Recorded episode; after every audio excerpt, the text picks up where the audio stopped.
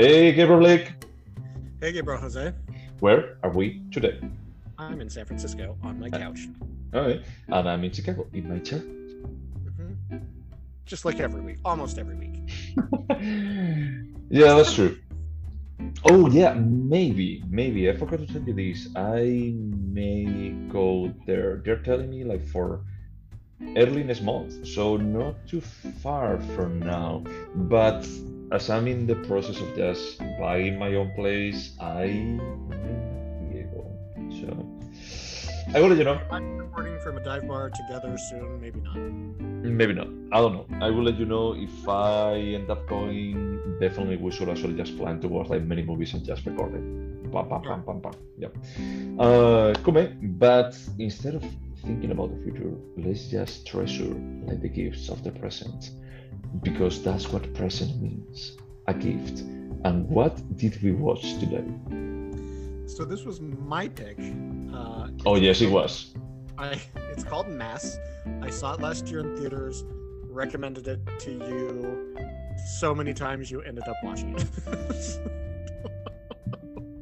All right. No, that's fair. You commented like many times. It's on Hulu, so it was like an easy kind of pick that is like, I'm going to be like watching something that my gay bro recommended because he has like an amazing taste and he will never recommend me anything bad out there. So that's the one. Besides, let's be cops. To be fair, I didn't recommend it to you. I just asked if you wanted to go watch it with me. That's fair. And I think that my partner at the time, he told me that, hey, you're trying to build a friendship with this guy. Don't be judgmental. He may have terrible taste, but he is your friend. He did not say that. Yeah, he told me. He encouraged me because I was telling him, he's like, dude, this guy, Blake, is asking me to watch like a movie that I would never watch in my life. And he's like, well, you're trying to just build a friendship with him. You know, there are like sometimes that you also have to give and you cannot be like such on your high chair. It doesn't matter if he doesn't have like good taste. In fairness to me, I walked out of that movie with you and asked for our money back. It was so bad. I think that it is like one of those looks that I do to you from time to time if I was just staring at you and just like, slowly, like shaking my head about like you should feel the same of yourself, and it's when you actually look at me and say like, no, this is not good. But yeah, that was hilarious. In any case, you recommended me Mass, and as this was your pick, I guess that I should summarize it. I'm so curious to see how you will summarize this because, not to spoil anything, but not a lot happens in this movie. No, not a lot happens. I could summarize it in 3 sentences probably. I'm going to be like giving a bit more of a detail because it's true that the trailer gives away like some of the stuff that happens in the movie that the movie likes to hold back to. So I just want to say that there's going to be a major spoiler we're going to have to talk about. It's an important spoiler that will take away from your pleasure in watching the movie. If you want to watch it, just stop listening and go watch it. Otherwise, we're going to spoil everything. The recommendation comes from Blake. I would have been pissed if I had listened, if I knew what happens in this movie before I saw it. Okay. From this point, we go into spoiler territory. Now, I'm going to talk. It's like the trailer. Similar to the trailer for Lamb, it gives away something that the movie holds back to for 30 minutes. Yeah. And then the movie, it actually keeps holding back for another like really important piece of information for another 20 minutes. So it's like for almost an hour of the 90 minutes that this movie lasts. Let me just find it. So wait, are you saying that your complaint is that the plot unfolds as the movie goes on? No. Well, yes and no. Let me just go over this. So basically, the movie opens in a church. Well, a couple of people are organizing some gathering, some meeting.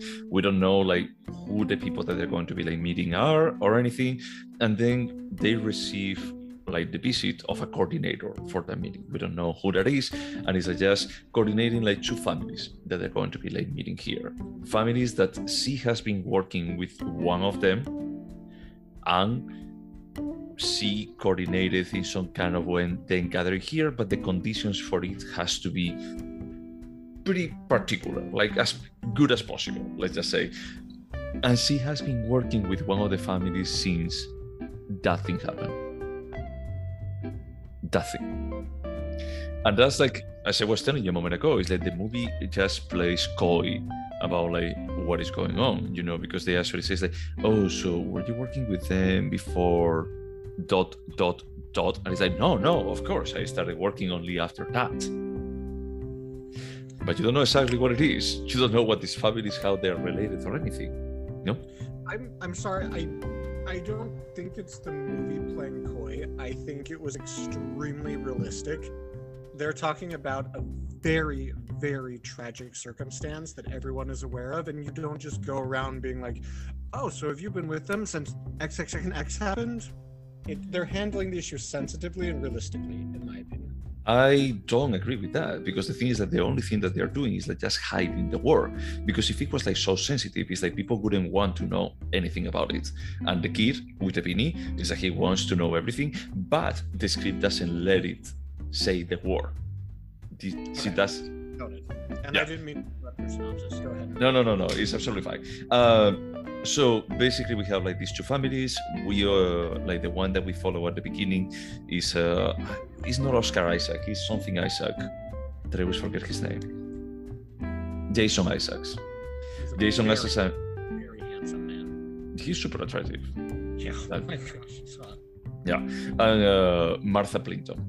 So these two, we actually see them like just, they park there, they actually drive away because they're not ready to go into the church.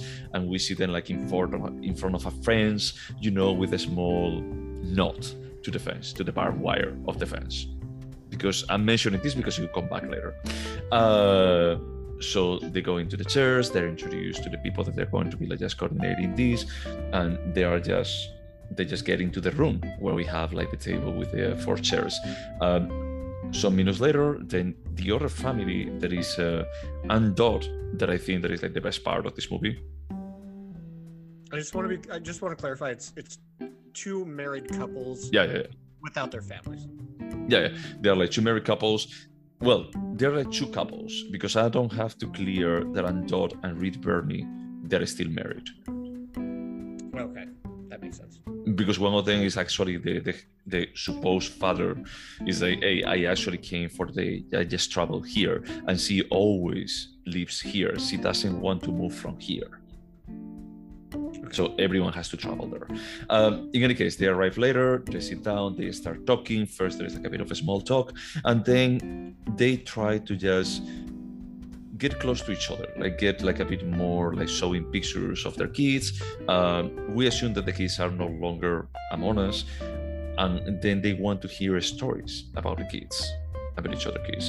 And then it's like the first part that we are being given about like the core or the kid of this story, that is like the kid of Ann Dowd and Reed Birney kill the kid of Martha Plimpton and Jason Isaacs. We don't know how. We don't know if they were like the same age or anything. We spent like a while like theorizing about like, well, maybe it was like some kind of like murder because he was a teacher or something, about a negligence, killed the other kid, until they started just talking a bit more. And then what we discovered is like this story is about like the parents of Ann Dowd and Reed Birney.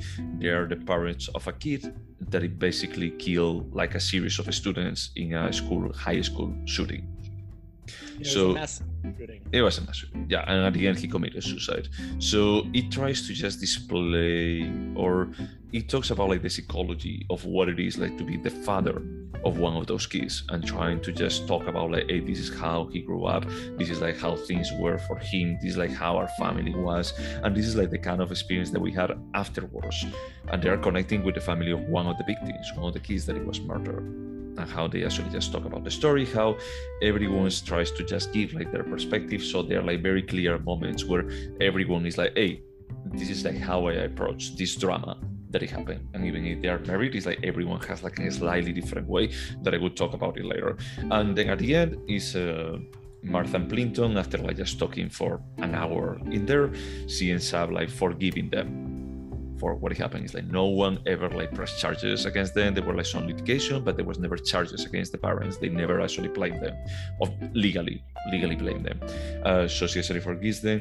They hug, and then there is like a bit more of a couple of stories, and then everyone leaves. Now there is like a bit of a point when there is like a bit more of an open-hearted. We have like another shot of that barbed wire with a knot, and there is a point that actually the bounds of the movie become narrower. I don't know if you realize that it's like trying to just be about more like they're like getting closer with their feelings and about like the stories that they are sharing with each other. I didn't notice that. Well done. Good observation. Yep. No, I actually was, as I was telling you earlier, on the second part I was high, and I actually went back and I was like, did they do? And there was like this paraphrasing from one episode, like many times ago, many moons ago, that one of our very few guest stars said that is like, I hate when movies go artsy-fartsy. And that's essentially what it was like resonating on my brain about like, why are you doing that knot thing? Why are the bands narrower now? It's like, okay. So I had to go back about like, did this happen? Did I dream it? You know? But yeah, basically there is like that hack at the end. The first couple, Martha Plimpton and Jason Isaacs, remain a bit later. They actually talk a bit more, and Dot comes back and she shares a story about like when she was scared with a kid, and then they hack again and they just leave. Yeah. Once again, and Dot is the best part of this movie. Her acting is impeccable, like the mother of the murderer. Yeah, she's incredible. And also Martha Plimpton, she's a comedian. Like, holy shit, I thought honest to God, when I saw this film, I thought all four were going to be nominated for Oscars. I genuinely did. I thought these people are incredible. Okay, so one of the things that we tend to like is like just movies that they are like theater plays. No, this could absolutely be a play. This could be absolutely be a play, but you know, it's like in other movies, like for example, like Reservoir Dogs, it's like I feel it's like this is amazing. Do you know about like this could be a theater play? You know, it's like it's a very limited set, you know, there are very limited characters, and they narrate a story in a very lively way. In this way, it feels like all of the characters, they are like human beings. They are like, I believe all of them. I don't need to know like the whole life, but it's that they are like full-fledged humans. In this movie, I just felt similar to the boys in the band. There is a, these characters are archetypes. They are not real human beings. They're a bit more about like archetypes define about like how they approach a tragedy like this. So we have like the father of the murderer that is on self-guilt. We have like the father of the victim that is about like logic approach. That is like, well, I heard like some studies, genetic studies, that is like, dude, maybe there is a bit more of nuance to this. Then you have like the mother of the victim that is like just the forgiving. That is, I just felt like mind blown when she was like, I forgive you. It's like, wait, what? Where is this coming from? Is it the same person that didn't even want to talk with them? Like an hour later, it's like, I forgive you. After some of the stuff that they said, that it was like just pretty heartfelt, especially like the mother of the murderer, is like, they were like just pretty, they expressed that they had like blind spots as parents.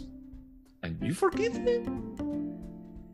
The first time that you talk with them, No, I'm sorry. And Dot is the only one that it felt is that this is a loving mother. It's an archetype, but it's an archetype that I can actually believe. I disagree with what you're saying.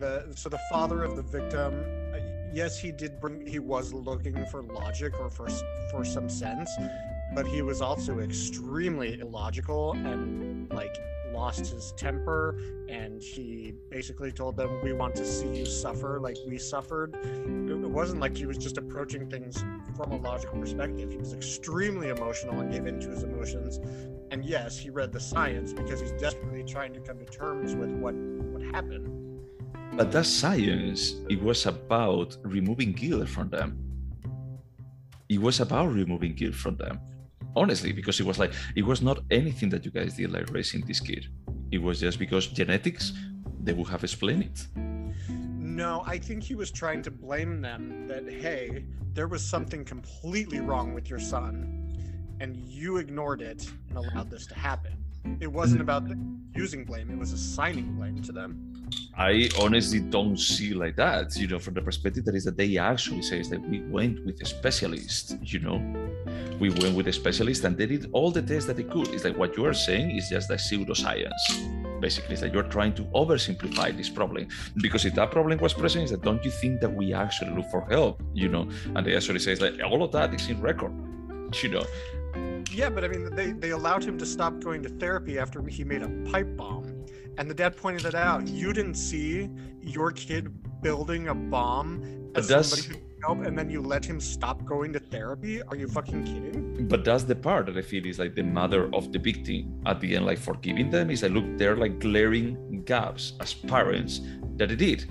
And you're like moving away. And then he actually, like the father of the victim, like just trying to use logic. He's like, dude, don't use logic. He's like, he did a pipe bomb. And he says, like, well, he got better for a bit. So we just pretend that it was not happening, you know. So I agree that the sentence about I forgive you at the end, it felt a little bit disingenuous. First off, they did their best as parents, right? Everybody fucks up as parents. Everybody who fucks up as a parent doesn't have a kid but shoots up a school. So there's nothing to really forgive unless there was clear negligence. But at the beginning of the film, the parents of the victim, as they're kind of like announcing their intentions for the conversation, they talk about how they've been going to therapy and their therapist has been like training them on how to approach this conversation. It shouldn't be an interrogation. It should be about curiosity, trying to understand what happened. And obviously that therapy was to help them heal. And they say at the beginning, we're here because we want to understand and we want to heal. And I think that conversation gave her what she needed. So was it appropriate for her to say, I forgive you to the parents? In my opinion, absolutely not. But she got what she needed to heal. And that this was her way of putting away the anger that she's been carrying around. It was healing her. Okay, I don't honestly see how it was healing from where they started to an hour later when she actually said, I forgive you. Honestly, say for me, it just feels like, look, there are like some plot devices here that is like, you know where you want to start and you know where you want to end. And the problem is like of making a movie about this. You know, if your script is not extremely sharp, it's going to be fucking hard to pull it. And you think they didn't pull this off? They didn't. You're insane. That's all I'll say. Okay, sure. No, I mean, I hear what you're saying. I disagree with you. For me, this was ultra compelling, ultra realistic. The awkwardness of the small talk at the beginning is so painful. And it's like, that's just so realistic about how you would be approaching an incredibly painful and difficult conversation. I will give you that part, and I love that you actually bring that part, because when it started, like the small talk, is that my boyfriend was telling me, he's like, this part is completely dumb. He's like, and I was telling him, he's like, no, that's pretty sure that that's how a conversation like that will start. It's like, we are going to be like beating around the bush until someone decides to give the first step. But meanwhile, it's like, no one wants to actually tackle this topic. No one wants to tackle like the elephant in the room. That part, I feel is like, this is honest.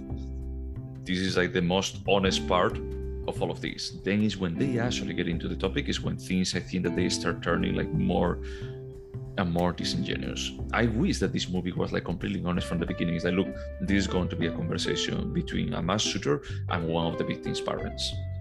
So like the families of the two. Being like completely honest about like, there is no like holding back or anything. It's like, this is about this. There is no like surprise, there is no shock value or anything. It's like everyone knows what this is about. It doesn't matter if it has been 6 years or 20. I'm surprised. You know, I always respect your opinion, but for me, this film, like the director, his name is Fran Kranz. He is from the Joss Whedon kind of like camp. It's first-time writer, first-time director. And I was just blown away. To me, this is a raw, like, study of grief and a terrible thing that happened. And watching just two sets of parents whose lives were kind of destroyed or at least permanently altered by a thing that kind of seemed to be out of their control. Was there some negligence? It sounds like yes, but I don't know. I found this fascinating. I found the dialogue incredibly realistic. I loved this film. I mean, I don't disagree. I didn't connect with it. I just felt like that the script felt like a first draft of what it could be. You know, it didn't feel like just mature enough for actually just getting into this a conversation that is happening in front of me. It didn't feel like a theater play from the perspective of having live characters expressing. You know, it felt like just ideas that they were like just giving me text. Let me ask you about something you said in the synopsis that for 30 minutes they hold off giving you an important piece of information, which is the fact that what they're talking about is a school shooting and the parents of the shooter and the parents of the victim are there. What is the second piece of information you said? Oh, no. The first piece of information is that one of the kids killed the other one. Oh. And then the second piece is like how, you know, that is like 20 minutes later. No. It's that one. The thing that I actually thought is like, I was not too sold on the directing on this. I just felt it's like this would have benefit like way more for having a bit more clinical style of directing, like trying to be like more detached from the characters and just being like more visceral about it. And what I was thinking when I was watching is that I wish that David Fincher had directed this. I feel like there's not even enough direction to comment on because it's literally four people sitting around a table talking. And I disagree. I disagree a lot because I'm going to be giving you an example that we talked like fairly recently, that is Hunger. Hunger is like two people, like the main scene is two people talking on a table, and it's a myth. One scene of 12 minutes. I think it's like 17, but whatever. But you know what I mean? It's like it's super raw, it's super visceral. It actually just like brings something across, a strength that I don't see here. What I see here is a TV film. In that scene, didn't the camera just rotate around them slowly? I'm trying to remember. It's been so long since I've seen Hunger. No, I think there is like basically like a counter-like kind of thing, so you see only like the silhouettes of them. You know, they see like every single like detail, and it's like for 12 minutes there, and then they start like just shooting. You know, like just going like action, reaction, because they couldn't just like fit absolutely everything. But that scene is like just incredible. And this is like if the script was better and the directing was like more visceral, more like, hey, I want to be clinical. It's not about like me like just giving feelings with the action, reaction, you know, and the camera like just moving around and everything. Is like, I think that it would have benefits because it would just made it about them. So when you say clinical, like a Haneke scene where the camera is completely motionless and they just force you to stare at something for a long time? Yeah, that kind of stuff, or even, I was telling you Fincher, because Fincher also likes to kind of do that kind of a style, a bit more like Hollywood-like, but he's not so much, he likes to actually say, hey, we are looking at characters, we are not part of the scene, we are not action-reaction kind of thing, it's like, we're just looking at them, and they're going to be like doing their thing. So I take umbrage with the fact you called this a TV movie, because screw you. Not that you wouldn't like that. Yeah, for me this was like, yeah, we do not agree about this film at all. I feel like this was elevated as hell, man. I honestly, do you know the director Eric Rohmer? He directed the 6 moral tales, 6 different movies about a moral. So one of them is My Night at Mauds, one of them is Claire's Knee. My Night at Mauds is literally 2 hours of a conversation between a man and a woman in one room. And it reminded me so much of this film, but it was more visceral in its direction. The camera angles, you know, it showed down from above. And I was thinking, yeah, this is my type of film. So I like movies that are just literally like verbal conversations that don't have much happening behind them, along with the plays. So for me, this was a slam dunk.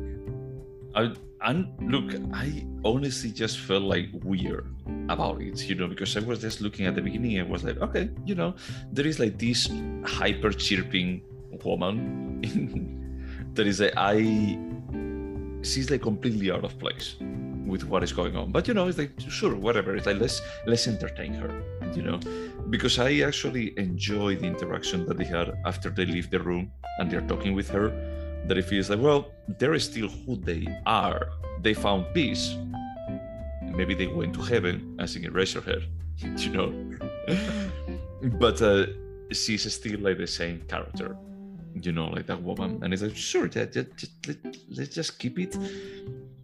But nothing. Did the film feel like 1 hour and 50 minutes to you? Like, did you get bored?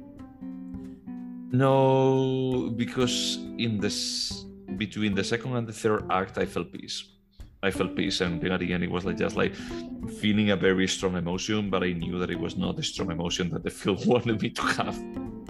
I feel like this might be one of our bigger spreads in points. Probably it could be, honestly, because it's honestly when it started and I was seeing like that character as it was telling you, I was like, well, Blake loved this, you know. So it's like I know that even if I am not in love with it, there is like something really strong here. And then I spent like towards the end, like just thinking about like, okay, this is true that it would have been like a theater play, but the script for me is not good enough for being like a strong theater play that is held by the actors, you know. And then second, I just felt like so disingenuous, like the resolution about like, I forgive you. The third part is like using those kind of art house resources of just like increasing the bands, like doing like the, you know, like why do they go to the barbed wire with the knots? Yeah, I was a little bit confused by the barbed wire. I think that's where they held a memorial for the people who died in the school. That's my guess. Like in rural places in America, they do that sort of shit. It's not shit. Sorry, I don't mean to be disrespectful. But it's something I've seen. Yes. Yeah. But that was a little confusing. But to be fair, we spent like what, maybe 20 seconds of the movie looking at that barbed wire thing. No, that's fair. It may be like the memorial place, and they actually, when they went away from the church at the beginning, they wanted to see where it took place, but they didn't show the high school. They only show like that knot in there. If it has only been like 6 years, I'm pretty sure that if there were like, how many students were killed? Like 14? Yeah, I thought it was closer to like 9 or 10, but... Yeah, it was a serious... Oh, no, or 11, because I think there is a point that is that, oh, they actually said that there were 11 victims, but they were 12, because our son actually killed himself too. There was another victim there. Yeah. So they give that the name explicit. Is that if there are like 12 kids that they died, that they were murdered, or 11, depending on how you want to read the situation, they could be like just flowers around that point forever. I also appreciate the fact that they didn't politicize this at all. There's one very brief conversation about how it seems the father of the victim kind of went on an anti-gun campaign afterwards. And they discuss it for a minute, and he mentions something President Obama said about how we're failing our... But literally, it's like, what? 45 seconds, and... They never addressed it again, which I appreciated, because for me, again, this portrait of grief is what compels me, and I don't want to get into the gun issue or the mental health issue. It is not. I mean, the thing is, like, I feel like a bit disingenuous from the perspective that is that, hey, you don't want to get into this, don't even mention it, because otherwise it's like if someone just looking at the camera is like, I could make this political, but I'm not going to. I'm better than that, and I want you to know it. But how I felt that brief discussion went is that the father of the killer was kind of criticizing very subtly that he was making this issue about guns when it should be about mental health, and just acknowledging that people are assigning issues as responsible, and they shut it down so fast because they're like, that's not what this is about. Like, let's just talk about like understanding what happened, and that's it. Yeah, because he didn't even have like the guns. The parents didn't have the guns. He's like, he got it from a friend's house. Yeah, you know, so supposedly stole it from his friend's father. Supposedly, yeah. I mean, yeah. So overall, I just feel like really flat, you know. And it's like I had the feeling that they're like movies that they piss me off. When I see is that you have lofty aspirations, and it's like, as I was telling you earlier, it's like having a movie in the States about a topic like this it's good. I mean, it's something that it should be like discussed like way more often about like what are the repercussions, you know, of the real victims instead of just politicizing it about like pro guns or anti guns. It's like, what about if we talk about the victims, the people that they actually got like directly affected by something like that? And I was thinking, like, in the last week, I'm not sure when this podcast is going to be released. Oof. Maybe a week and a half, but there was a shooting in Sacramento that killed a bunch of people and injured 23. Just, was it today? There was the shooting in Brooklyn. Yesterday on a metro station, on a subway station. Was it yesterday? I think so. Yeah. In the last 2 days, and yeah, like, we forget. Or at least I forget that they're, you know, people who are so affected by losing loved ones in this way, and we don't really talk about them. We just talk about statistics. We talk about who's to blame. The Republicans say, oh, no, it's mental health. The Democrats say it's access to guns. And it's like, there are families that are devastated because of these things that happen. Yeah. And basically, like, these families that are devastated by the thing that happened is that they take like some of these angles in here, you know. That's the reason why I feel is that they are like vehicles, they are like archetypes for actually just like specific approaches to these problems, instead of just being like raw human beings that they can actually just fucking make me cry. I was expecting that this is a movie that is going to be like move me, it's going to fucking make me cry, and I didn't. I don't want to blame the weed, but I can't cry on weed. I have cried on weed, believe me. You know, I'm like the kind of person, I mean, this is going to sound pretty terrible, and I'm sorry to my boyfriend if he actually hears me about that.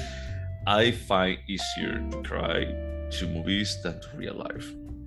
Oh yeah, me too. I completely agree. And it makes me feel like a fucking asshole. Why?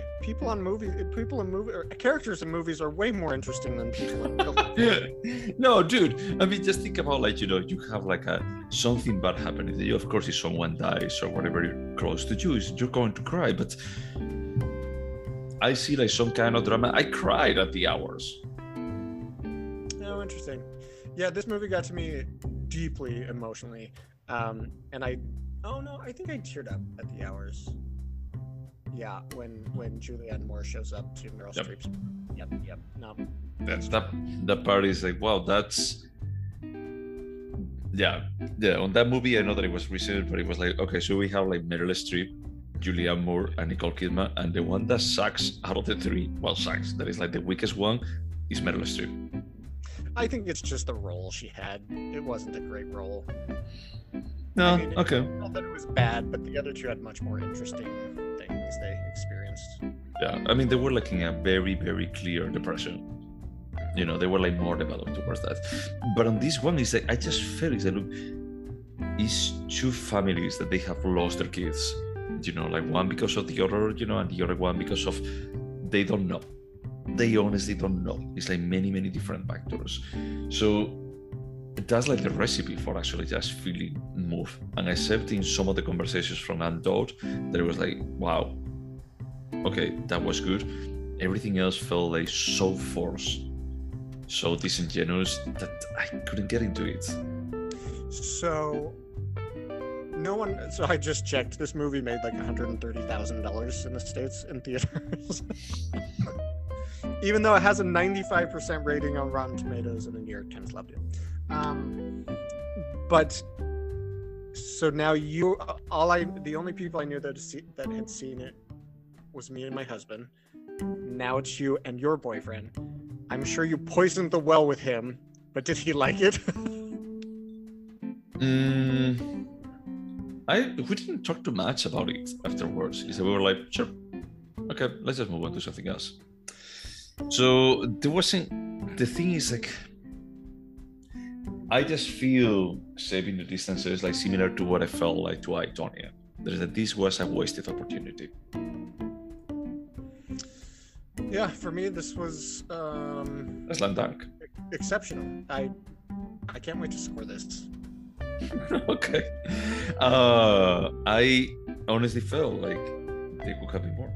There would have been like more realization of a message, or just leaving me like just thinking about it, and to the point that I think that I left the cinema more lost on thoughts when I went to watch Bowling for Columbine than this. You think Bowling for Columbine is a better film than this? From you're going to think about this. Yes. And I'm sorry for saying this because we both agree that Michael Moore is not the best filmmaker out there, but yes. Let's go over the questions before I punch you in the face. Just would you watch it again? Yeah, I've seen it 3 times now. Okay, I don't think that I will watch it again. So I have to be honest. Could you recommend it? I recommended it to you like 500 times, and I just started a new job. Somebody asked me for movie recommendations, and I said this. I don't think that I would recommend it. But if someone asked me, like, can you recommend me about a movie about like mass shootings? Probably it would be like Elephant. You son of a bitch! I knew you were gonna say that. Gus Van Sant does one mass killing movie. At least it's better than Bowling for Columbine. Let's just be with that, you know. Actually, I'm now interested in watching Elephant again, because when I watched it the first time, I didn't know that it was going to be about this. And I was like, oh. I remember like just thinking like years later, it's like, this is like a way better way of actually saying it's like there was no problem with these kids and they did this. Done. And all looking at the cameras like there were no problems with this kid, but he did that. There was a time in my life that I thought Gus Van Sant, I really loved his work. We've never watched anything by him. We should watch something by him. Okay, let's start with Good Will Hunting. Sorry, say again, which one? Good Will Hunting. That was a joke. Okay, let's not. I don't think that Unreal to actually was something that I gave like Matt Damon and Ben Affleck an Oscar.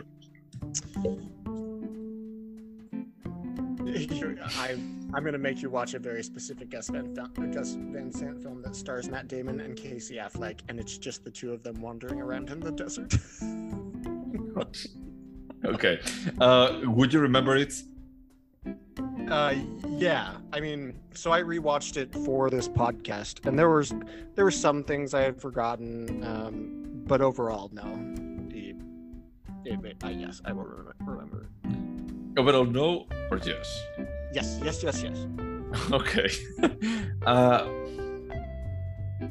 I think that I would only remember about like what is it about. I won't remember like any specific sentence or any specific development, you know. So I think that going to go with no, because the parts that I can remember, it should be on any summary and any synopsis of this movie. Right.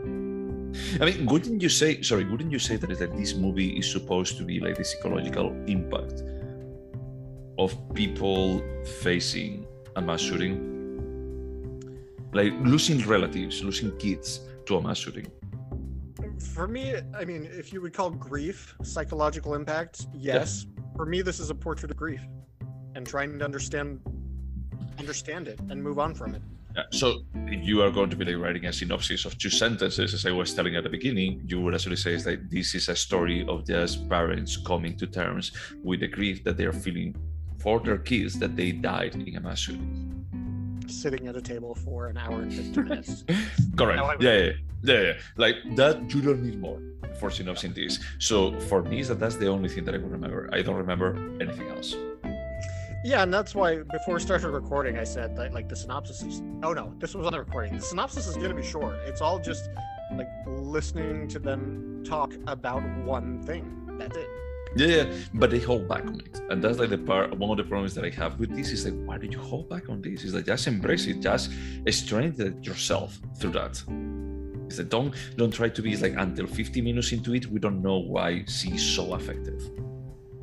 But I mean, I don't respect that as an argument, because it's like, why didn't they tell us what Rosebud was in the very beginning so we would understand? Because it didn't matter. Rosebud didn't matter at all. It was about the life of Charles Foster Kane. No? Yeah, but it made us interested. Like, hey, we're going to find out at some point what this is, and we all assume it's going to mean something. It's not a complete McGuffin. It's like you could actually remove that part from the movie, and it would work the same. Yeah, I don't know. I like plots that develop, or that let you know it's going on slower. I like it a lot. How did you feel about lamb on the trailer? Like giving away, it's like they have a lamb baby. I thought that they were hiding or not giving away everything in the trailer. Turns out now they basically gave away everything. They gave away everything, but the movie actually held back. That's not the trailer's fault. There's just nothing in lamb.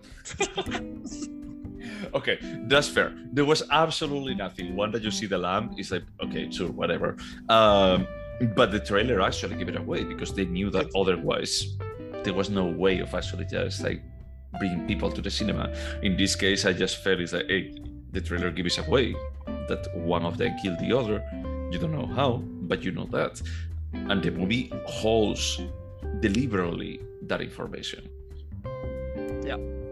So for me, is that the only part that I will remember is like that twist, that reveal, let's say. Is there anything artistic about it? I would say yes. Again, I don't think the direction was that strong, but not much was required. I know, disagree. I do think the script was remarkable. That's artistic. I think the performances are artistic. And both of us get geeky about movies that could be plays. So, yes. Yeah. I'm debating on this because the thing is, as we're saying, like the directing, I don't think there is anything too special. The acting from Ann Dowd, I think that it was like an standalone acting. I love her. I love her so much. I'm surprised that she didn't have like a more popular career, because I'm thinking about like Handmaid's Tale, and she's also like the best. And just being the best in a show that Elizabeth Moss is sitting next to you as a tormented human being is like a pretty big merit, I can't with Elizabeth Moss. I can't. You can't? No. I thought you liked her. I think she's talented, but the Scientology thing makes me like. There were, but the thing is, like, she was born into that, and she has done like just multiple comments about like just borderline offensive toward like Scientology. But she's always like a bit more is that, hey, if I want to remain in contact with my family, I cannot cross that line. So she's always like just playing it by the rules. That's my understanding from what I read, But in any case, I think that Elizabeth Moss is like super talented. I really like her. It's like it's one of those like actresses like you are not prettier, so you get what you get. I mean, I'm sorry. Look, she's not like enough like Jessica Chastain. I think she's beautiful unconventionally. That's my opinion. Like Uma Thurman. No, Uma Thurman is prettier. Yeah, she's way prettier. But she has, like a nose and everything that is not exactly the standard. And she actually was lucky with just running into Quentin Tarantino's like, look, I don't care. You're fucking amazing. I just want to work with you. Yeah. And Lars von Trier.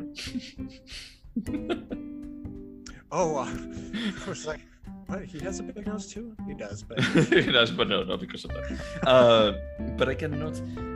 There is, God, because I love like those movies that they are like a theater play, but is that this movie, instead of actually embracing it, I felt like it was afraid about like just being too simplistic and just being like too visceral instead of, dude, I don't need anything else. It's like just put this room, just try to make it like as uncomfortable as possible. Just make me feel uncomfortable for just seeing this in front of me. That's the only thing that I care. I didn't do it. He just went for a bit more of a cinematographic style that is like, nah. So I will go with no. You have to admit, though, it's impressive for a first-time writer-director. Let's just say that is like, I'm curious to see what he's going to be like doing next. As I told you, I already gave him this, is that I think that this could have been better because the idea is good. The idea is something that I think that it deserves to be explored. But I walk away almost as I step into it. This film devastated me in the best way possible. Well, I mean, that's good. I mean, that's what I was telling you before we started recording. I didn't want to give you any score or if I like it or not, because I think that they're like several factors here about like how it resonates like differently to us. It's like, for me, I didn't grow up in the States, so for me it's like just mass shootings is something that I heard like from very, very far away. I think that the first mass shooting that happened when I moved here, it was the Sandy School one, that it was like one of the largest ones. Sandy Hook. Yeah. And I. Yeah, Columbine. That was before. 90s? It was before, you know, like 2000s, early 2000s, maybe. That's the first time I became aware of it, of that thing. That could have been the first one, maybe. I don't know. I'm not going to be surprised, I mean, because Elephant and Elephant is also about like Columbine, no? Yeah, it's supposed to be inspired by it. Yeah, I don't remember. It's like if they reuse the name. And Bowling for Columbine is based on Columbine. And I remember like watching that on the cinema. On the cinemas. But this one, I don't connect in an artistic level with it. And when they're using like the bands and the notes and everything, I just feel is like this is so heavy-handed that it actually just plays against. I even like just pause, I went back to the scene when it actually just like the band changes and it says like, look, if your script is good enough, if it's like raw enough, if it's honest enough, you're not going to be needing this.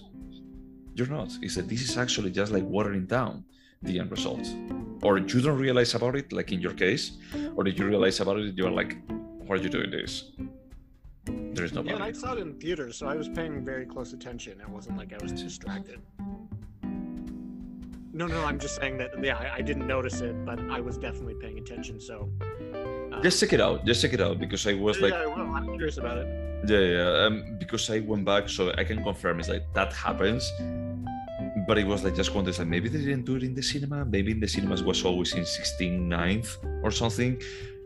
But it just felt a bit of a... And I even, after watching this, I played for my boyfriend like the trailer of A Ghost Story, First Reform.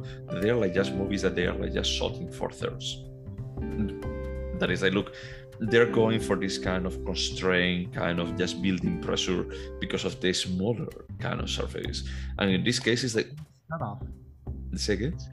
Just like Meek's cutoff that you didn't like. But artistically, that movie is gorgeous. Yeah. There is... I cannot fight that, you know? And this one, I just felt it's like... I don't see the art of this. Okay. Yeah. Is it a timeless piece? Yes. I'm going to go with yes too. I'm going to go with yes because I think that is like at least when what it tries to do, that is about like just displaying like the pain of parents losing their kids. Yep. Would you turn this into a TV show? Nope. I think this was perfect as well, not perfect, but it's meant to be a short movie. Well, it's not even that short. It's an hour and 50 minutes. But no, if I had to like wait a week between episodes, I think it would lose its emotional inertia. That's a good point. And I sort of wanted to ask you something. Do you think that this movie could have benefited from not having the build-up at the beginning, just starting with them stepping into a role? I appreciated it. What you didn't like about the movie, I liked that I didn't know what was going on, and I liked wondering why was the stained glass thing not offensive, but concerning. It wasn't sensitive enough. Like, I liked just like wanting to find out what happened. I liked all of it. No, okay. I also really liked that worker from the church. Now, she was an archetype. I'll give you that. It was too much. It was just way too much. Do you think this movie could have been better? I wouldn't change anything. I wouldn't know what to change about it, so I'm going to say no. Okay. For me, I already mentioned, I think that is yes, but I think that is just reviewing the script a couple of times, just making a bit more like heartfelt and making a bit more impactful, and just fucking removing the first year of film school resources that they use. That is, it's stupid. It's not use it. We're talking about like a Eraserhead before. It's like Eraserhead doesn't fucking care about that. It's like, yeah. Eraserhead as a film exists in a different universe than this film. But I mean, I honestly had to say something. Seeing these two movies like back to back, it makes me love cinema even more. Regardless if I was not in love with this movie, it's like cinema has room for something as fucking insane and random as Eraserhead, and just feeling like something super compelling, and at the same time Mass. That is like, regardless if I like it or not, it's like a bit more like down to earth a story that it tries to make me reflect about like the implications of something in real life. Yep, I agree. It's as a medium, it's incredible. It's like I can just have like 2 hours of my life into just two complete different universes. Yep, that's why we love movies. Yep. So before we go into a score, do you have any movie that you want me to ask about? If I remember, I sure do. In one moment, I would like to know what you remember about Bacurau. I remember that we recorded Alta Vista. That's not about the movie. It's not about the movie. It's about like what we recorded. Bacurau. So you can't Google it. No. I was just writing like the name for the spreadsheet. I remember there is a Brazilian movie. It takes place in a small village that is called Bacurau, and there is like conflict in the country as a whole. In Brazil, that we discuss about like we may not understand all the kind of weird stuff that is going in there, but the history of like clearly there are things that we referenced that we weren't getting. In the country they have like some kind of resource constraint. They are like just a bit more like just limited by resources, and there is a guy that left that is coming back into the city, and they're being like haunted. I think that is like by the how do you say this in English? Sorry, let me just. I'm not googling. No, it's fine. I can tell you remember a lot about this film. Yeah, it's like the cacique. Is that a word? Cacique. Cacique. If it is, I don't know it. Okay, or chieftain boss, but it's a bit more like the politician of the area. That is, they're just trying to hold them down because they know they have like something that they want.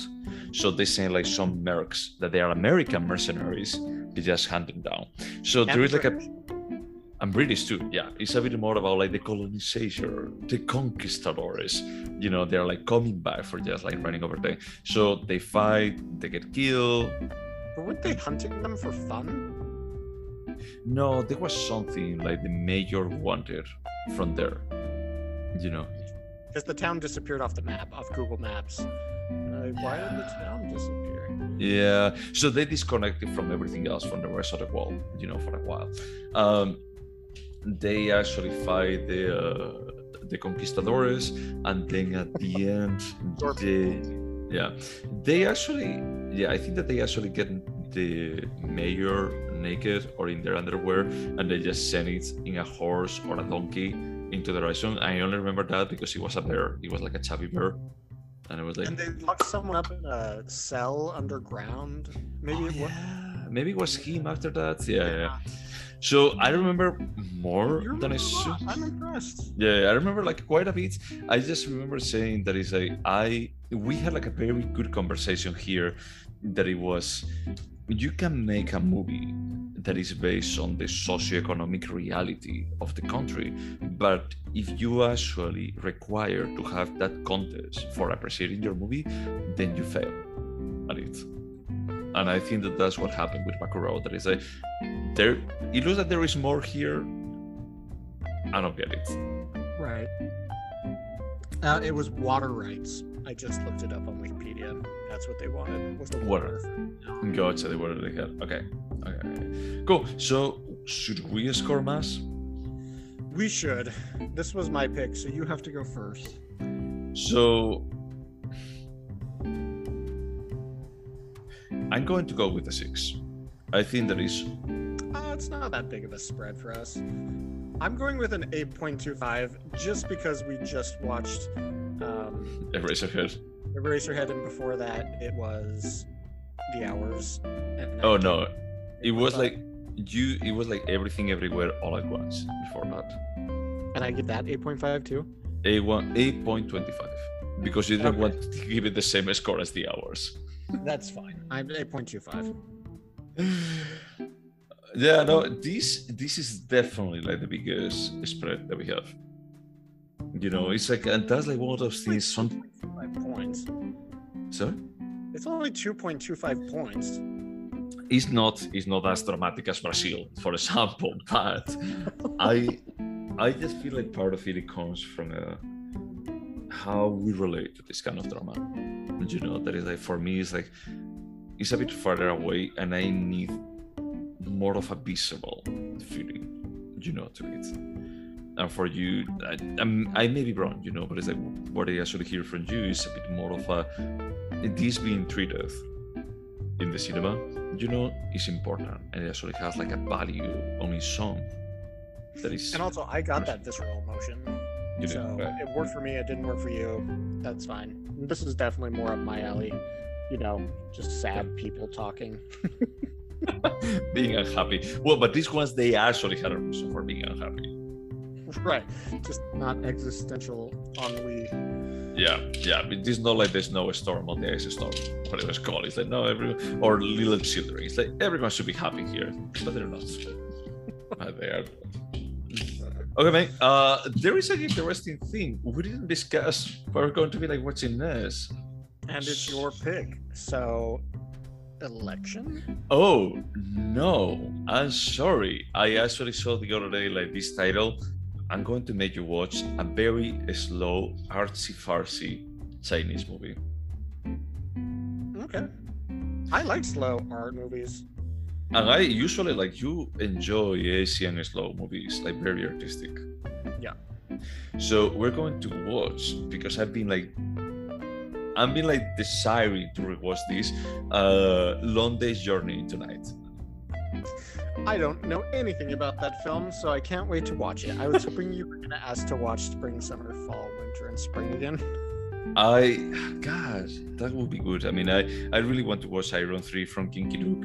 Because that spring, summer, blah, blah, blah, I was like mind blown. It was such a good movie. It was like 2 hours. And, like, you guys actually took a year for shooting this. Hats off. Someone that is like willing to put up with that, hats off. There is no excuse here. All right. Well, I can't wait to discuss that. And you're going to have to send me the title because I can't remember movie titles anymore. That's actually fine. Okay. Anything else to say? For I checked earlier on Anchor. I don't want to jinx this, but there were like 12 active listeners. Whoa. So the 12 of you, wash your hands. You can make a difference. Okay. Bye.